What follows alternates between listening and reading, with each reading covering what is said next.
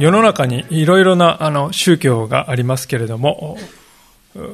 様々なこの宗教とキリスト教を比較し比較した場合に、まあ、キリスト教の非常にこう顕著な特徴は何かと言われると、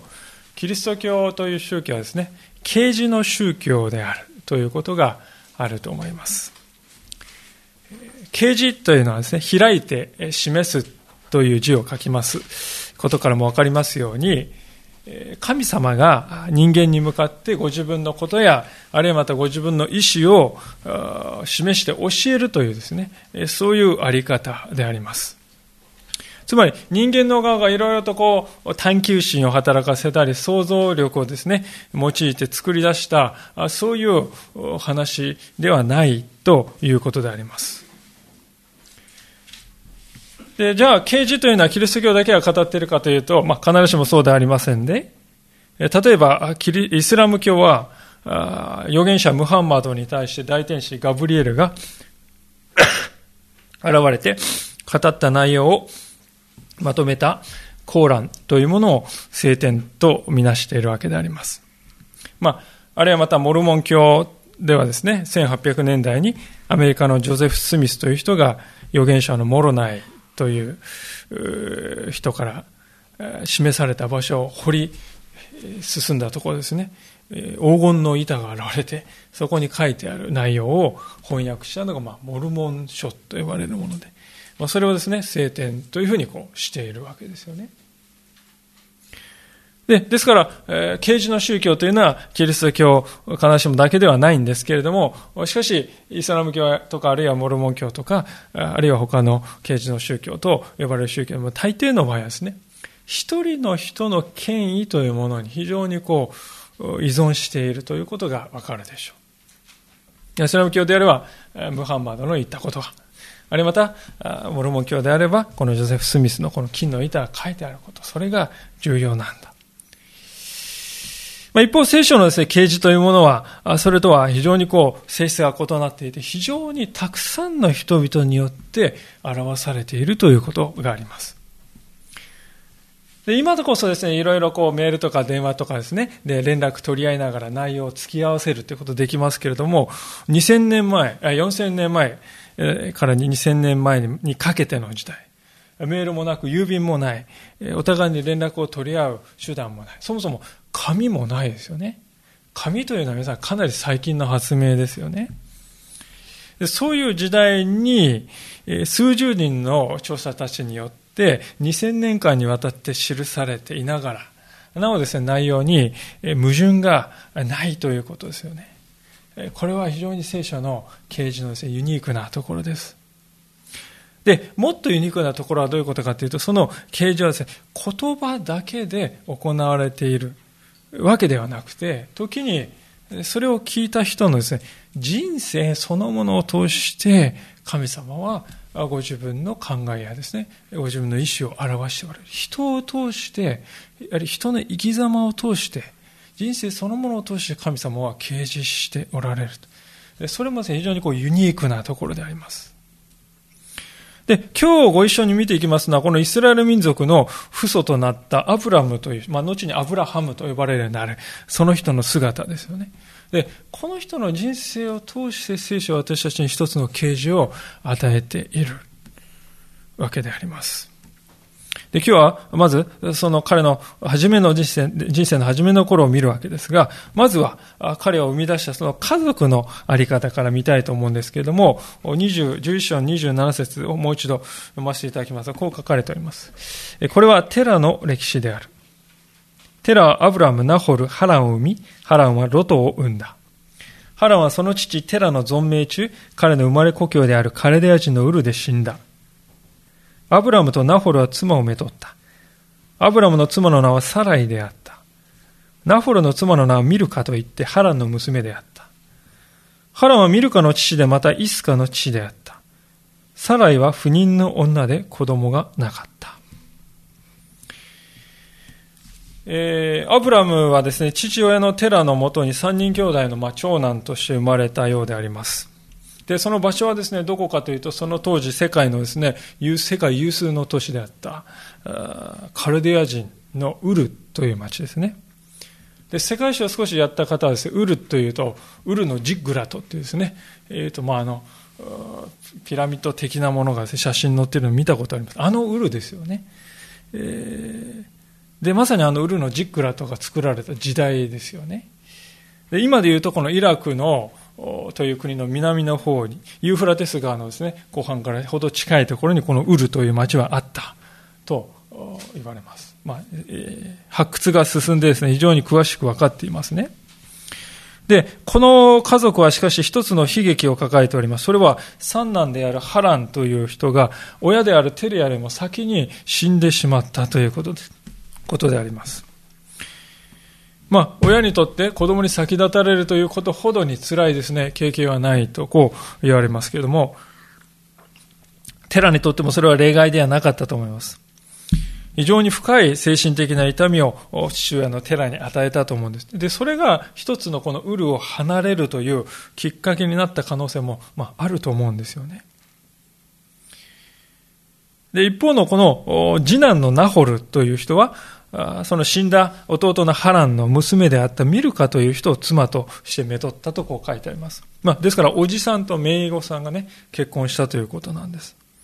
で、これ今でこそええとこ思います思いますけれども、今から4000年前の社会ですから、これは普通のことでありました。それほどおかしいことではない。普通のことであります。で、特に、ミルカというですね、娘さんはお父さんが亡くなってしまって、まあ、孤独になるわけでありますね。ですから親族で彼女のですね、行き先を守ろうではないか。まあそういう意味合いもあって、えー、おじさんと名簿で結婚された。一方、長男のアブラムがめとったのはサライという女性でありました。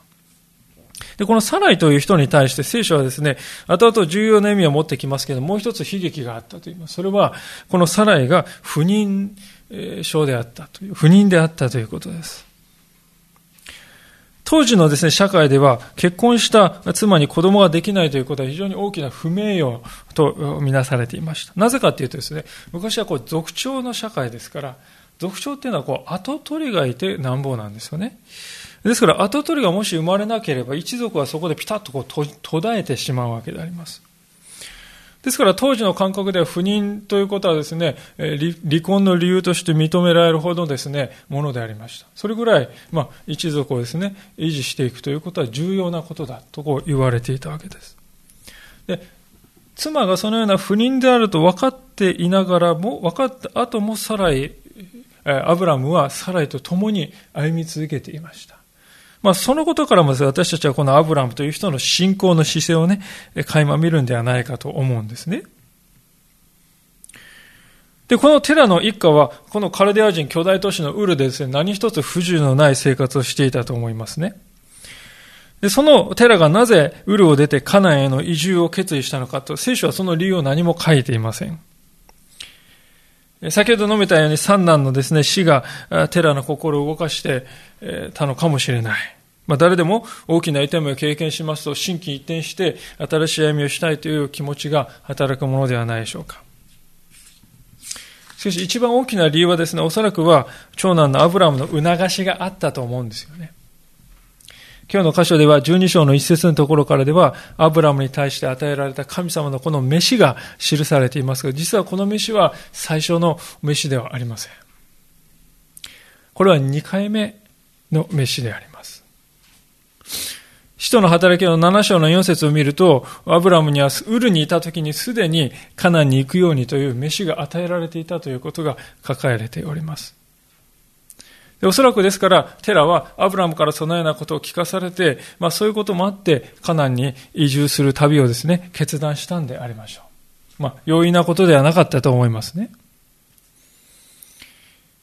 ところがこの旅はね、思わぬところで停滞することになってしまいます。えー31節にはこう書かれています。テラはその息子アブラムとハランの子で自分の孫のロトと息子のアブラムの妻である嫁のサライとを伴い彼らはカナンの地に行くためにカレラ人のウルから一緒に出かけた。しかし彼らはハランまで来てそこに住み着いた。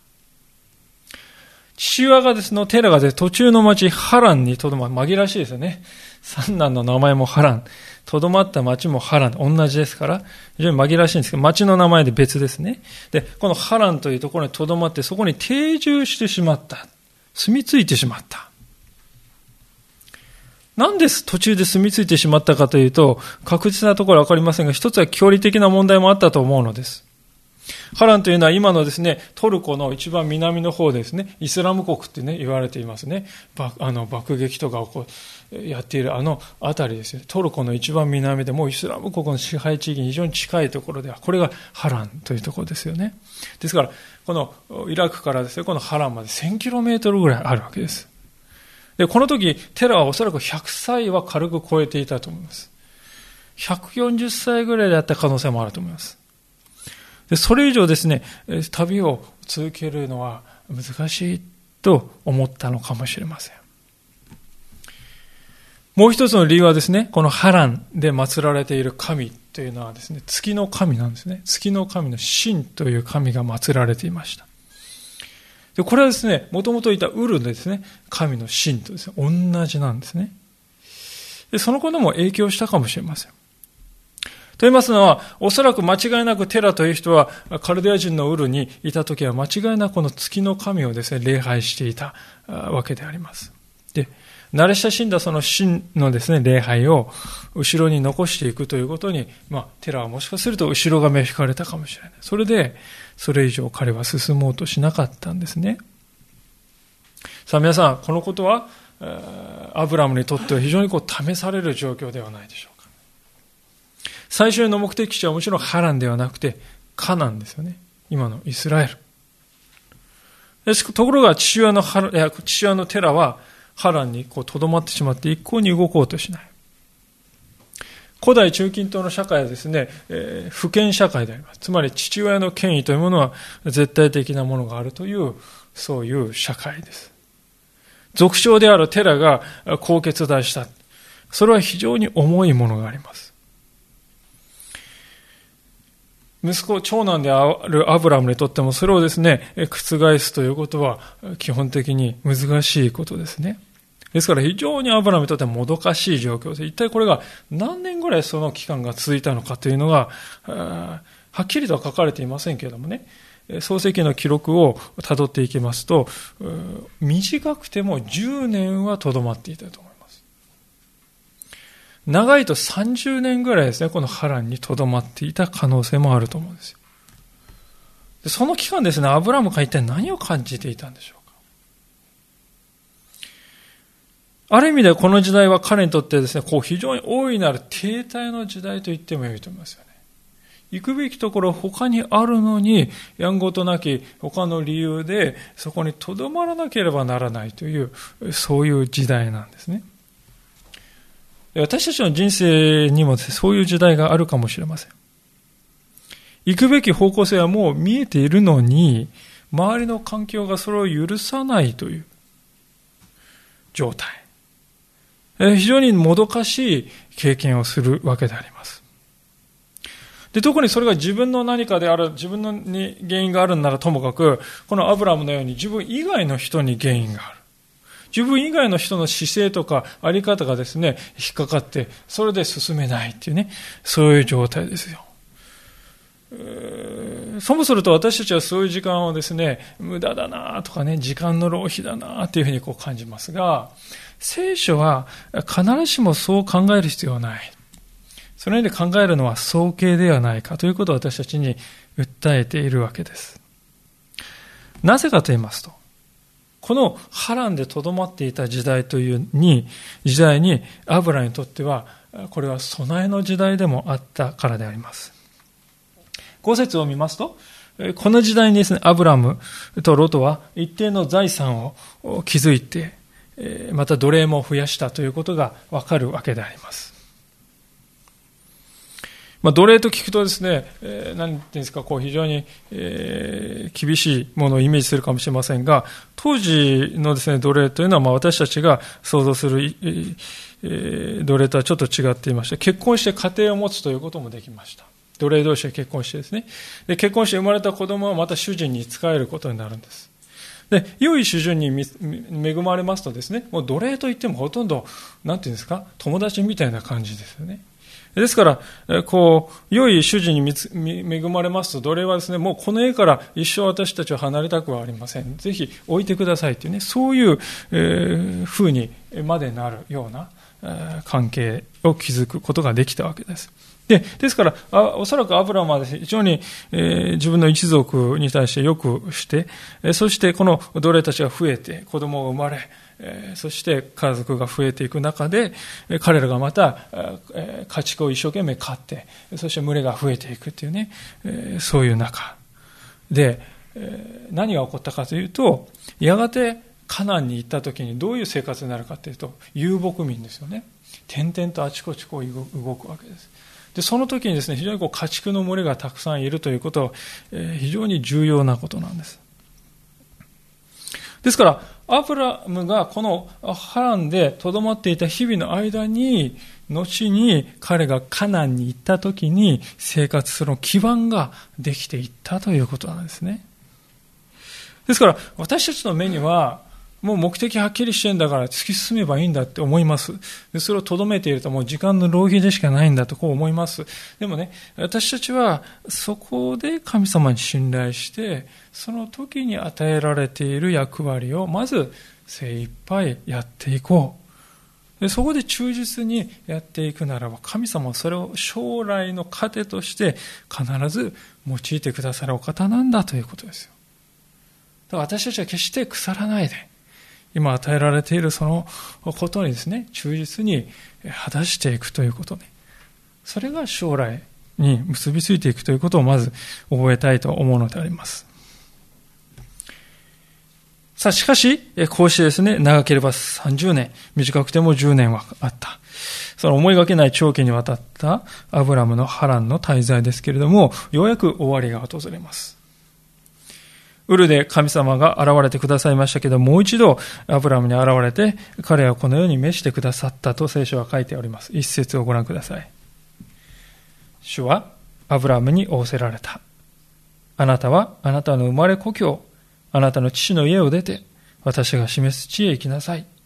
そうすれば私はあなたを大いなる国民とし、あなたを祝福し、あなたの名を大いなるものとしよう。あなたの名は祝福となる。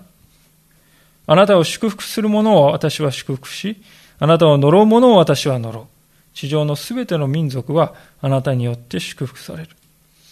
アブラムは主がお告げになった通りに出かけた。ロトも彼と一緒に出かけた。アブラムがハランを出た時は75歳であった。アブラムは75歳にして神様の召しに従ってハランを出発いたします。75歳といっても、昔の人で、現代人とはね、体力のこのベースが異なるっていうのはまああると思いますけれども、それでも皆さん、75の旅立ちですよ。非常に驚かされる光景です。結局ですね、ですから人に限界を定めるのは何かというと、年ではない。その人の心の在り方なんだということがね、彼の姿を見るときよくわかるように思います。ただしかし、この祝い75の旅立ちですけれども、この彼の旅立ちがですね、ともするとちょっと誤解されて捉えられている可能性もあると思うんですよね。第一のことはどういうことかというと、ヘブル書の11章の8節に、彼のこの旅立ちのことを彼はどこへ行くのか知らないで出て行きましたと書いてあります。で、そのことからあたかもですね、彼が当てのない放浪の旅に繰り出して、その日その日神様今日はどちらですか？今日はどちらですか？まあそういう感じでうろうろうろするですね、旅に繰り出したっていうふうにですね、捉えられるかもしれません。これは明らかに違っています。なぜかというと神様行くべき地はもうすでに示しておられるんです。カナン。はっきり明確であります。当てのない旅をしなさいと言われたのではなく、これ以上明確で、これ以上ないほど明確に行き先は与えられているわけです。ですから、聖書がアブラムはどこへ行くのか知らないで繰り出した旅立ったという、そういうことの意味はですね、カナンの地に着いたその後に何が待ち受けているか、彼は知らずして旅立ったという意味です。ウルやハランに住んでいた時のアブラハムアブラムのですね、歩みというのは、自分の将来をですね、ある程度計算できるという特徴がありましたね。この地で20年、30年、50年生きていたら、こんな感じになって、こんな家庭ができて、こんな財産ができて、こういう人間関係であって、こういうところに葬られるんだろうなって、全部こう計算できるわけです。しかし、そこから出るということはですね、不確実性の中に身を投じるということです。誰でも75歳ともなればですね、終わりを意識し始めます。で、終わりを意識したときに、できるだけそれまでの人生で築いてきたものを変えないように、変えないように維持していこうって考えるものですよ。安定性こそが最優先だと。そして考え方も時に保守的なものになっていきますが、しかしアブロはその年齢から新しいことに身を投じることをためらわなかったのであります。そこに彼の信仰のですね、真髄というものがあると思いますね。えー、さて、誤解された、されがちな第二のことはですね、アブラムがここでですね、あたかも財産とかですね、一切合切を捨てて旅立ったかのような見方をされることですよね。一切のものを後ろに捨ててですね、一切残しても無一文で旅立ったかのように感じますけれども、先ほど見たように五節を見れば明らかなように、彼は財産も奴隷も自分のものを全て携えて出発したのであります。つまりアブラムが下した決断は全て後ろに残し裸一貫でですね、男たるもの裸一貫でみたいなですね、そういうものではないということです。アブラムは家畜も奴隷も遊牧民として生きていくために必要な生活の基盤を持っていきました。逆に言えばそれが整えられたからこそ彼はカナンに出発できたとも言えるでしょう。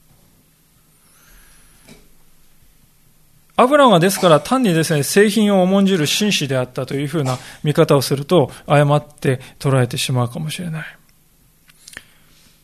アブラムが放棄したものは、こういうもの、そういうものではなくて、もっと本質的な部分なんですね。でそれは何であったかというのが、一節に、十二章の一節に書かれております。三つのことでありますけれども、まず第一のことは、十二章の一節にある、あなたは、あなたの生まれ故郷を出てと。ま、あなたの生まれ故郷と書いてあることです。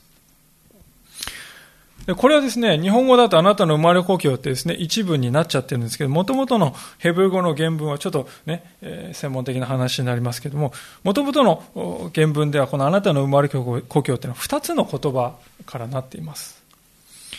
一つはあなたの土地という言葉。そしてもう一つはあなたの親族という言葉です。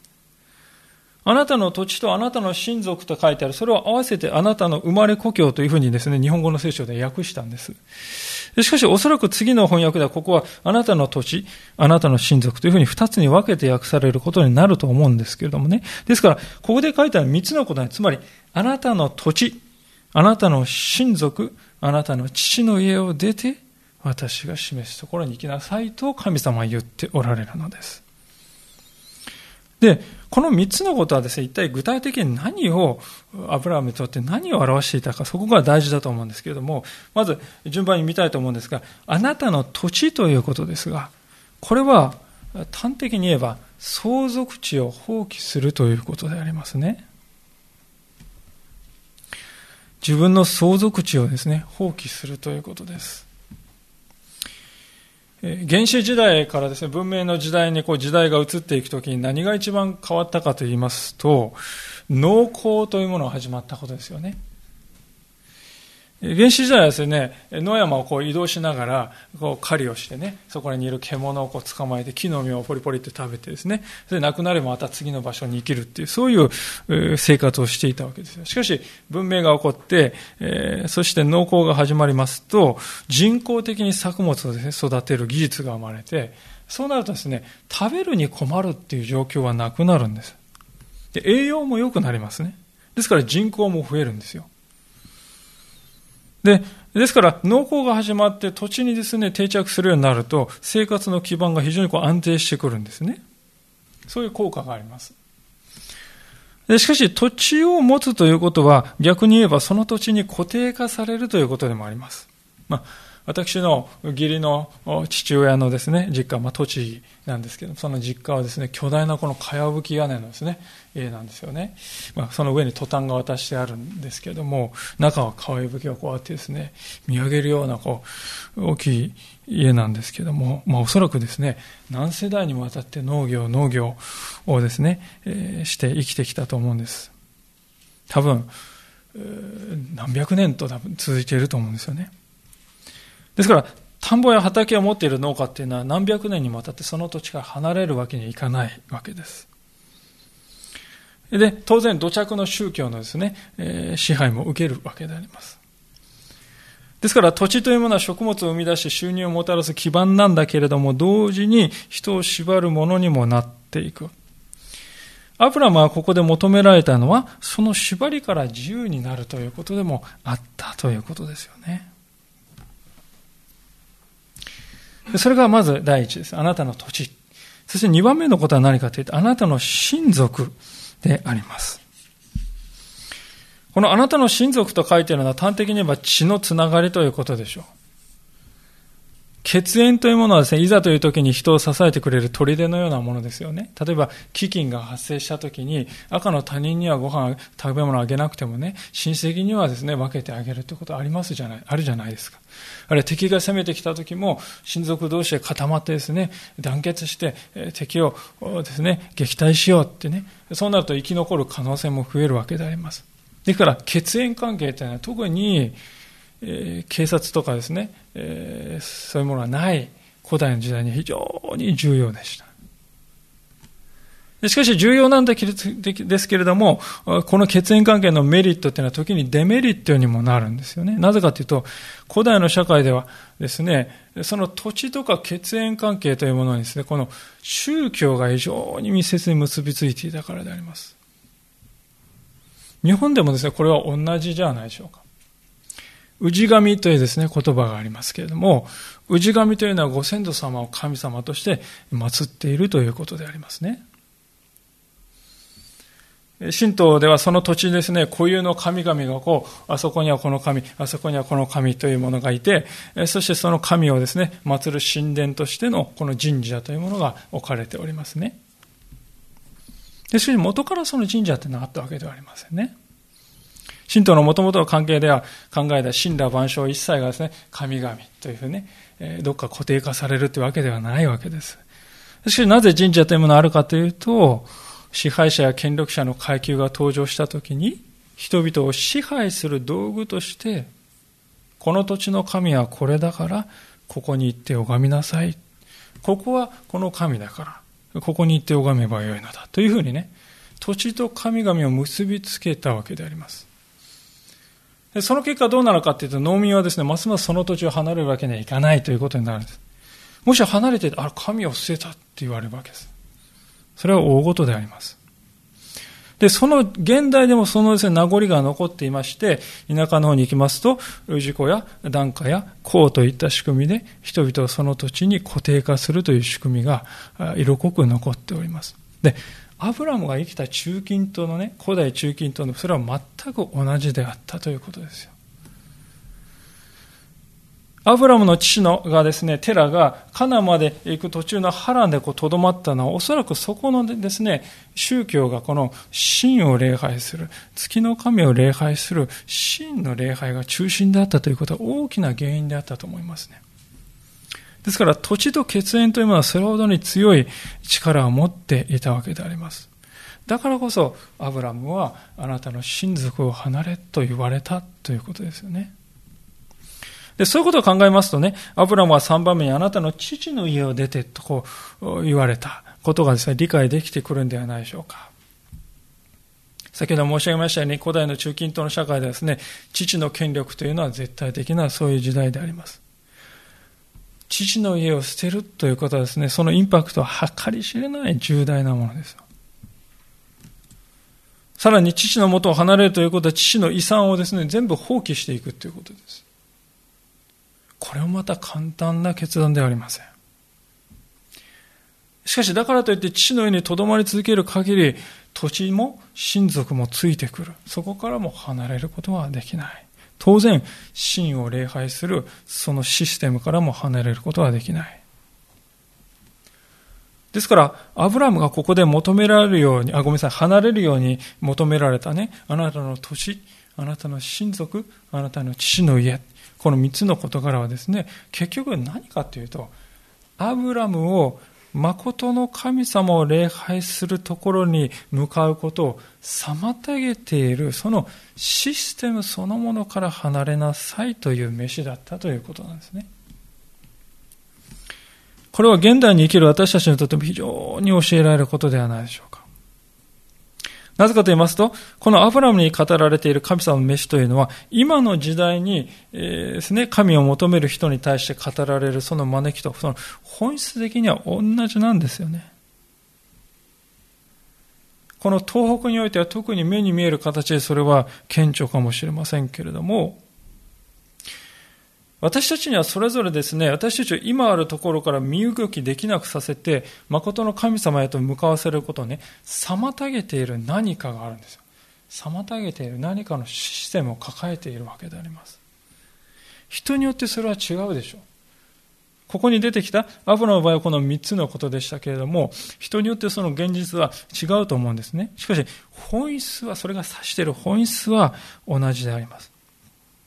結局私たちはその縛りの中に生き続けていくのか？それとも神様の導きに従って生きる人生に踏み出していくのか？問われているのはそういうことなんだということですよね。もちろん神様はですね、えー、離れなさいって言った時に何も持たせないで空手形でね、私たちを招かれたんではありませんね。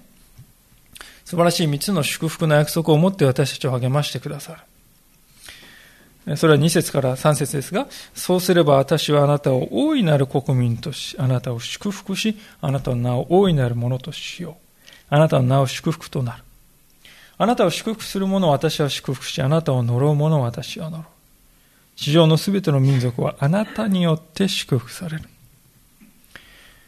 ここで神様の祝福の約束は3つのことに及ぶと聖書は書いております。第一の祝福の約束の第一は神様の祝福がアブラム自身に注がれていくということであります。これはアブラムは神様の目に好意を得ており、神様の守りと配慮の中に置かれるということです。当然、安全と繁栄ということも入ってきますね。で特に印象的なのは神様はアブラムに対してあなたを大いなる国民とすると約束されたことであります。しかしちょっと思い出すとですね、アブラムの妻、サライはどうだったか。彼は不妊、あ、彼女は不妊の女ではなかったんでしょうか。ところが神様はあなたを大いなる国民となるって言うんですよ。国民というのはね、夫婦二人で国民じゃありませんよね。星の数のように増えるんだという意味です。不妊の女のサライを通してあなたは子孫が与えられるのだと驚くべき約束でもあります。この約束は実際ですね、その後聖書を見ていくと25年間かかりますけれども、その歳月を経て、その通りに実現していきますね。ですから神様の約束というのはそういう短期的なものというよりは、後から人生を振り返った時に、あこうだったのだとわかるような、そういう性質のものだと言っても良いと思うんですね。神様は不妊の夫婦を通して新しい神の民を作り出すとここで言われたのであります。これは驚くべきことですけれども、ある意味非常にですね、この聖書の思想のですね、中心を言っていると思うんですよね。というのは、神様は体力とか気力とか若さに満ち溢れたですね、英雄的な夫婦を選ばれたのではない。国民を生み出すという面では、およそ何の力もないこの老夫婦を選ばれたのだということです。ですから、神様のなさることはですね、第一義的にはですよ、私たちの側の能力にはよらないんだということです。必要なのは、神様を信頼するか否かという、そのことだけなんだと。そういうことであります。祝福の約束の2番目はでは何でしょうか？それは2節の最後にあります。それはアブラハム自身が祝福となるということです。まあ、ここであなたの名は祝福となりとありますけど、これは実際ね、あなたは祝福となれっていうですね、そういう言葉で、なっていうのはないんですけども、あなたは祝福となれ。そう言われるわけです。え、ちょっとピンとこないですね。人間が祝福となれっていう言葉はどういう意味なのかってピンとこないんですけど、これはどういうことかっていうと、アブラムがその目に良い人とこう映る人に彼がですね、守りを与え、配慮を与えていく。そういうことができる器になるということです。つまりアブラムは変えられていくってことですよね。彼がいる地域の社会において彼が行う技そのものが祝福として作用するということです。つまりアブラムの生き方が変わっていくということなんです。あなたは祝福となる。彼の生き方そのものが変革していくということです。ね神様に従って一歩を踏み出していくときに、この、その人の生き様が変わっていくのだというのが、聖書が語っていく、語っているメッセージであります。それが、また、それもまた祝福の結果なんだということです。3番目のことはじゃあ何かと言いますと、この3節の最後にありますけれども、アブラムが神の祝福の通り道になるということですね。地上のすべての民族はあなたによって祝福されるという神様の約束はですね、まあ、スケールとしては途方もないものですよね。しかし実際この約束は歴史の事実として成就しております。というのはアブラムの孫からイスラエルの十二部族が生まれて、その十二部族の中からダビデ王が生まれて、そして千年の時を経てイエス・キリストがお生まれになって、このキリストを通して私たちの罪の完全な贖いと完全な許しが実現したと聖書は語るからであります。で、これは私たちも同じだと思うんですね。日常生活の中で神様は私たち神様を信じる者たちを通して世に祝福を注ごうと私は決めたと。そう神様は言われるわけです。皆さんが使わされております職場や、あるいは学校や、あるいは家庭というところが、皆さんお一人お一人の存在があるがゆえに、皆さんお一人お一人を通してそこが祝福されていくのだというのが聖書の語るメッセージであります。ですから、私たちがここにクリスチャンとして置かれている、だからこの職場を祝福してください。この業績を伸ばしてください。社員一人一人を祝福してください。職場の雰囲気を良いものにしてください。あるいはまたこの学校がですね、本当に良い友人関係、良い先生に恵まれていくように、そう祈って良いし、祈るべきなんだ。この家庭を私の存在のように祝福してください。たとえ配偶者や家族はクリスチャンでなかったとしても、私がここに置かれているがゆえに、この家庭を祝福してくださいと祈って良いということですよね。で、アブラムはですね、この3つの祝福の約束を聞いたときに、そこに立つという決断をいたしました。そして、実際に踏み出すという行動を持ってその決断を世に表しました。簡単なことではない。住み慣れた波乱の町であります。親族や父もそこに留まると言うんです。大いなる国民と言われましたけれども、どうでしょう？妻を不妊じゃありませんか？目に見えるものだけを元に判断しようとしたら、私がここを動く理由なんて何もないよね、とこうね、考えるんですよ。しかし、アブラムはここで、目に見えるものだけに従って生きる生き方から、目に見えるものを見据えて生きる生き方へと生き方を転換したということですね。聖書はそのような彼の決断を次のように語っております。まあ、ヘブル書の11章というところを開けてみたいと思うのですけども、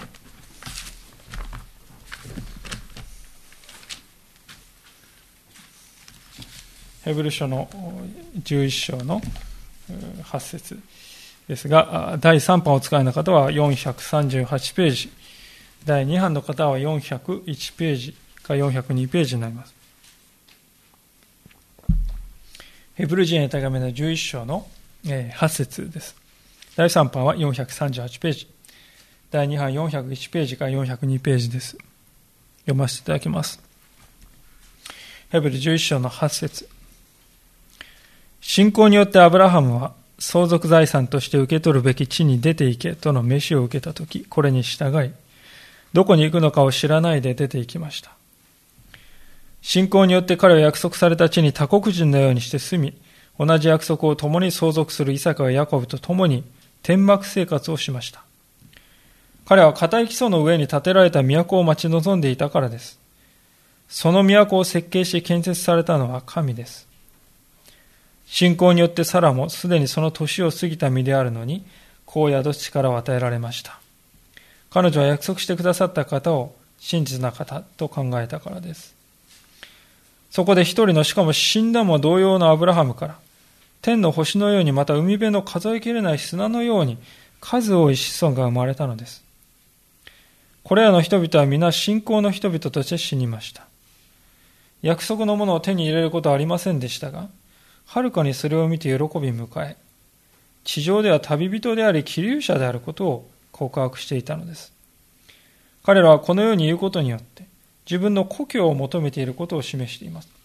もし出てきた故郷のことを思っていたのであれば帰る機会はあったでしょう。しかし事実彼らはさらに優れた故郷、すなわち天の故郷に憧れていたのです。それゆえ神は彼らの神と呼ばれることを恥となさいませんでした。事実、神は彼らのために都を用意しておられました。今読ませていただいた箇所が私たちに問いかけている一番大切な問いは何かと言いますとね、結局それはあなたの故郷はどこなのかということであります。今、私たちが置かれているところは本来の本当の故郷ではありません。なぜならそこは永続するものではないからであります。神様が与えてくださる天の故郷こそが本来の帰るべき家とそう受け止めていく。それが一番大切なことであります。でそれは聖書全体のストーリーともですね、見事に呼応していくのではないでしょうか。聖書というのは初めからまで結局何を言っているかと言いますとですね、えー、一言で言うならば神の楽園、つまり神のですね、ふるさとを追われて、あるいはそこを捨てて、失われた人となった人類が再び父のもとに子として受け入れられて故郷に帰るというストーリーですよね。初めから終わりまでを短く一文で表すとそういうストーリーであります。アブアダムとエヴァがですね、楽園、神の楽園から飛び出して、そしてやがて天の御国、新しい天と新しい地というところに帰っていくというですね、そういうストーリーなんですよね。アブロンはですから、そういうストーリーの中に導かれた。神が様が与える故郷を仰ぎ見て生きるという生き方をね、彼自身が具体化するようにと召されたということです。つまり皆さん、えー、言葉を変えて言えば、アブラムの姿そのものが神の救いのストーリーの啓示なんですよね。彼の生き方、彼の生きていった人生そのものは神は人をこのようにお救いになるという一つの啓示として働いているんだということです。キリスト教信仰のですね、非常にこう際立った特徴はですね、神の啓示がね、ボーンとなんか降ってくるとか、埋まっているのが見つかるとか、そういうもうなんていうか、超自然的な方だけで与えられたっていうんじゃなくてね、現実に生きている人の人生そのものを通して神はこのように働かれ、そういう形で書かれているというところです。人々の人生そのものが神の技の表れとして書かれている。それが聖書であります。スーパーマンが列挙してある書物ではない。聖人君子がいる書物ではない。弱い賭けだらけの人間に神様はいかに働かれて、いかに彼らを通して祝福の約束を実現されるか、その実例集が聖書であります。ですからそれは私たちにもそのまま当てはまるんではないでしょうか。神様を信じて生きるということは、私たち自身がこの世の中において神の啓示でもあるということですね。アブラハム的な役割を与えられているということです。つまり私たち自身が祝福され、私たち自身が祝福そのものとなり、また私たちを通して神様の祝福が周りに注がれている、そういうものにしていただけるんだということ。それが信仰の醍醐味なんであります。さあ、こうしてアブラムのカナンの地での歩みは始まったわけであります。今日の締めくくりは、その彼がカナンに行って最初に行ったとこことを見ることで終わりたいと思うんでありますけれども、えー、創世記この12章の6節から9節を読ませていただきますが、こう書かれております。アブラムはその地を通っていき、シケムの場、モレのカシの木のところまで来た。当時その地にはカナン人がいた。その頃主がアブラムに現れ、そしてあなたの子孫に私はこの地を与えると仰せられた。アブラムは自分に現れてくださった主のためにそこに祭壇を築いた。彼はそこからベテルの東にある山の方に移動して天幕を張った。西にはベテル、東には愛があった。彼は主のためそこに祭壇を築き、主の皆によって祈った。それからアブラムはなおも住んでネゲムの方へと旅を続けた。アブラムはカナの地にたどり着いた時に最初にしたことは何でしょうか？いややっとたどり着いたよかったと言って祝杯をあげようじゃないか。そうではなかった。あるいはまた、たどり着いたここにですね、生活の基盤を築こうじゃないか、快適な家を作ろうじゃないか、そうでもなかった。礼拝のために祭壇を建てる。これが彼が一番最初にしたことであります。祭壇というのは神様が現れてくださったということを喜び、いつもそれを忘れないために作るんです。そしてそこで礼拝するために。また同じ経験を持っていない子供たちがそれを見たとき、お父さんこれは何ですか？いや、私の人生でこういうことをしてくださったのだ。子供たちに説明するために。そのために祭壇が築かれた。神様がご自分を掲示して表してくださったということ。これは計り知れない本来恵みなのであります。その神様を礼拝するということが人にとって最も大切なことなんだということをアブラムの姿は私たちに教えているんではないかと思います。彼の新しい地での歩みは実に地味なところから始まりましたね。神様は約束してくださって約束従ってカナに行った。カナに行ったらすぐにサライがお腹が大きくなってきた。おおそういう話は書かれていない。しかし、確かな一歩がこの地で刻まれています。一番私が心動かされるのは、このアブラムがそのことに満足しているように見えるということですよね。私たちはともすると神様にですね、今すぐやってくださいと言いたくなってしまいます。しかし、アブラムの姿を見つめるとき私たちが学ばされることは、神様が約束されたことを自分の人生において、あるいは今ね、短期間のうちに全て見るということができるかどうか。それは本質的に重要なことではないんだということがわかります。そもそもアブラムに最初に与えられたこの12章の1節から3節の飯をどうぞ見てください。いつ起こるのか。書いてないですよね。来年起こるのか5年先なのか10年先なのか明らかではないんです。ところが私たちは神の時を知りたいと言って思い悩みます。しかし神様は私たちに召しておられることは、約束の内容、それ自体に目を向けなさい。そしてそれを成し遂げる私に注目していなさい。そのように召されたということなんです。いつですかいつですかと私たちが思っている時に私たちの目線はどこにあるかというと私たち自身とかその周りのですね起こっているごく狭いことにですね私の目は注がれていますがしかしそこから移して天を見上げて生きるということです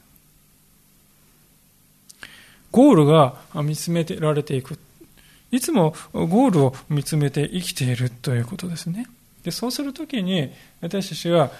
このゴールを見ているので目先のですねこの先はどうなっているかこの先はこうでなければならないこうあるべきだこうでないと困るというそのところから私たちは解放されていく。アブラムはですから目に見える地上の故郷ではなくてまだ見ない天の故郷を仰ぎ見て生きるようにと召されたわけです信仰を持って生きるというのは結局そういうことだということですよね。この飯は今に生きる私たちにも与えられております。で、ここに与えられた祝福の約束は今に至る、今に生きる私たちにも有効である。この約束をしっかり握って歩んでいこうではありませんか。お祈りしたいと思います。